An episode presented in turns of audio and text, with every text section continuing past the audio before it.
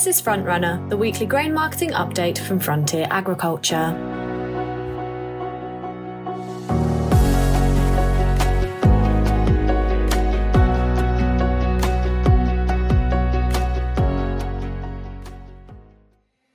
We're hosting a series of open days across the country as part of our 3D Thinking Research, Innovation and Development programme, which is designed to find crop production solutions for UK farmers and the wider agricultural industry.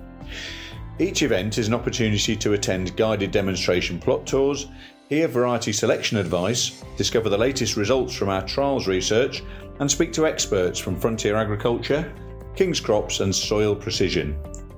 To find the closest open day to you, go to www.frontierag.co.uk slash events. We look forward to seeing you there. Hello, you're listening to Frontrunner, and I'm Sophie Whiteman, a farm trader working with Frontier's Western sales team. As always, our market update has been written by experts across the business. Let's get started with this week's report. Wheat markets. Today's wheat update has been written by Head of Grain Pool Marketing, Simon Ingle. Simon mentions that from early 2023, speculative funds have built near record short positions in agriculture futures markets. The Chicago Board of Trade wheat market alone received over 120,000 contracts, which is the equivalent of over 16 million tonnes. This process helped wheat prices decrease to multi month lows at the end of May, but the current month has seen a price recovery.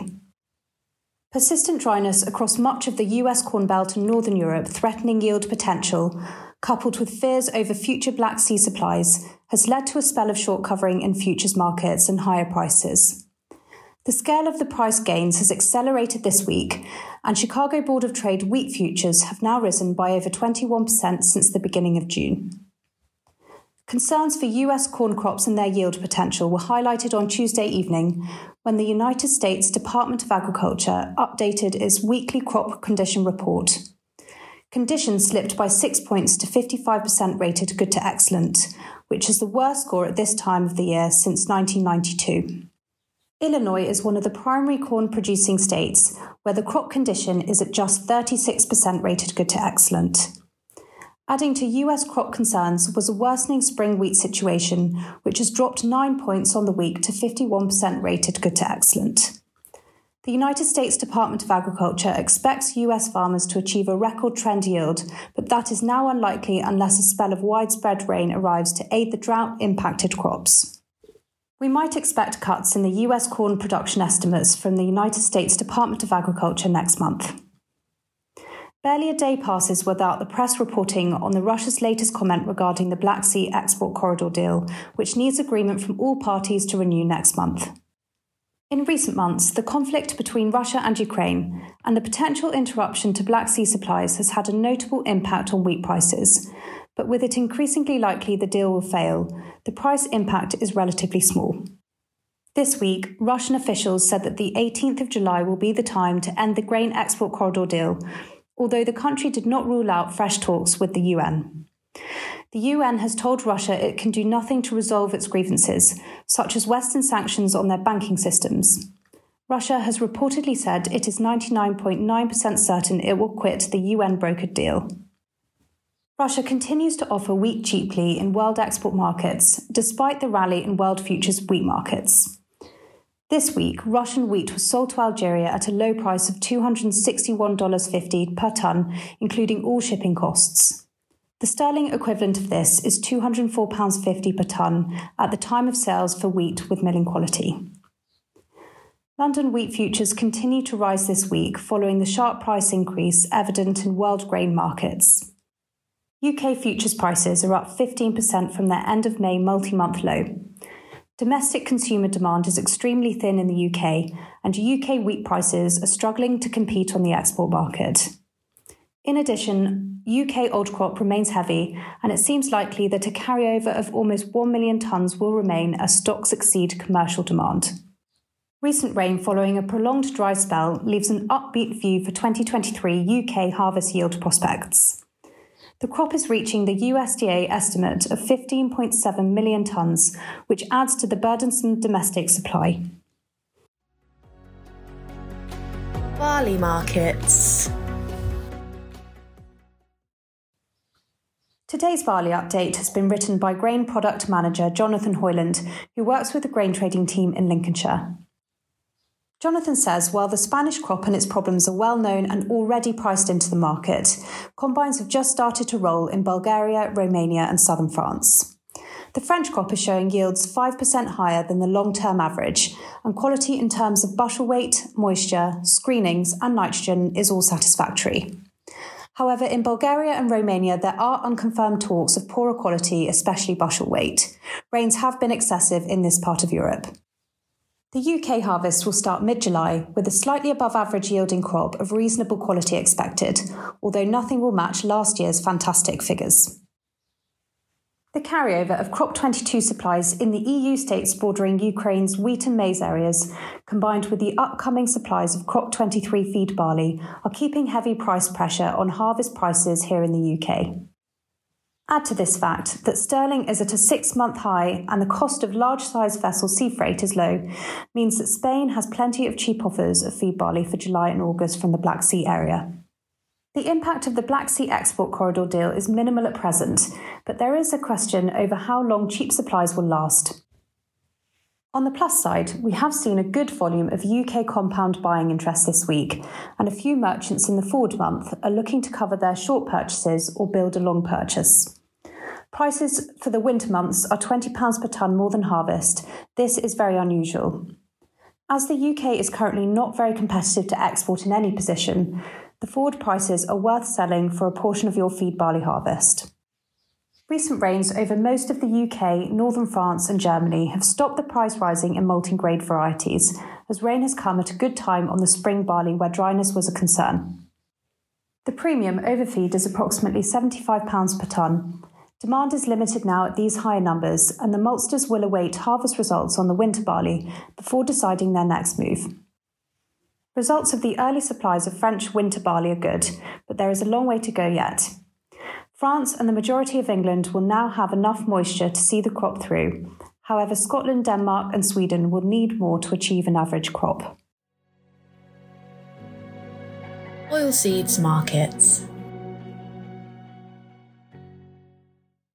Today's oilseed rape update has been written by James Needham, who is head of oilseeds specialising in grain trading based in Lincolnshire.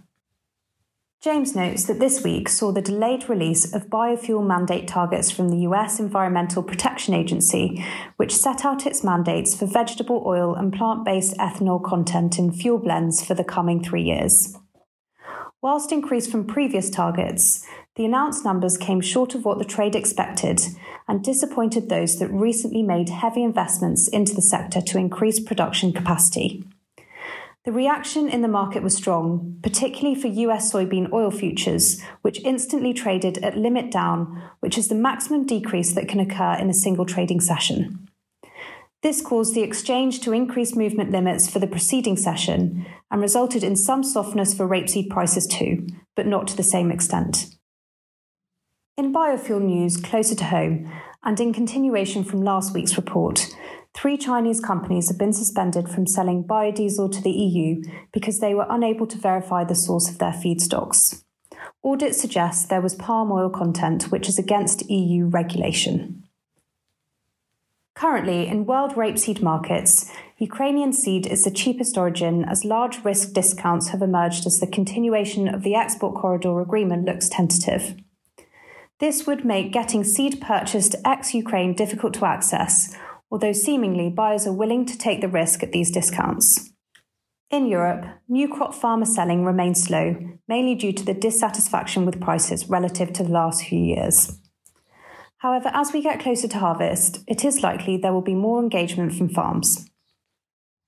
Weather remains a strong driver of these markets amidst political and demand worries. Currently, European weather is largely favourable, and Northern Europe, the only real distressed area, has seen some needed rains in the last week. The two other large rapeseed producing regions, Canada and Australia, remain comfortable enough for now. However, Canada is starting to lose soil moisture, so the market will be keeping an eye on that to make sure that they produce the 18.5 million tonnes that has been estimated. US weather is probably the most important weather market at the moment, as its soybean crop is in early development. Last week, the dryness there gave the market some strength. Whilst this has eased off slightly with some moisture being added, it is still a huge factor for price movements.